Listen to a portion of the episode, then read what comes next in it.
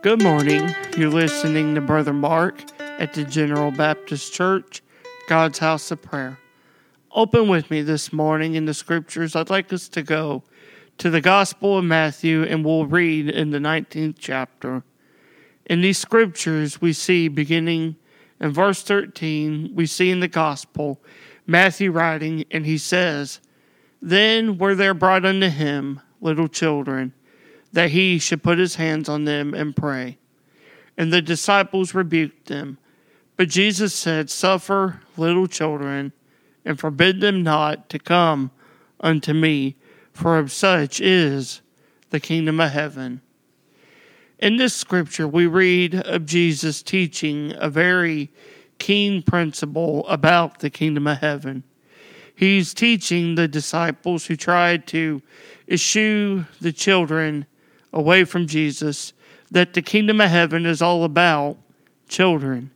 In fact, he teaches in the previous chapter that anyone who desires to be a part of God's kingdom and to enter in, that they must become as a little child. In Matthew 18, looking at the first verse, he writes, At the same time came the disciples unto Jesus, saying, who is the greatest in the kingdom of heaven? And Jesus called a little child unto him, and set him in the midst of them, and said, Verily I say unto you, except ye be converted and become as little children, ye shall not enter into the kingdom of heaven. Whosoever therefore shall humble himself as this little child, the same is the greatest in the kingdom of heaven. As we see in the scriptures, we must become as little children to enter into the kingdom of heaven. So, what is it about the, a child that we must become like one to enter?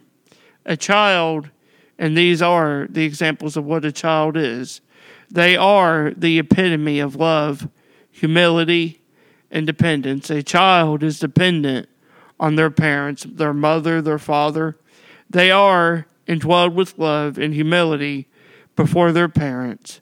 Just as a child is dependent on their parent and shows love and humility, so we must become like that before our Heavenly Father. Let us depend on Him in all things. Let us seek His kingdom and His righteousness.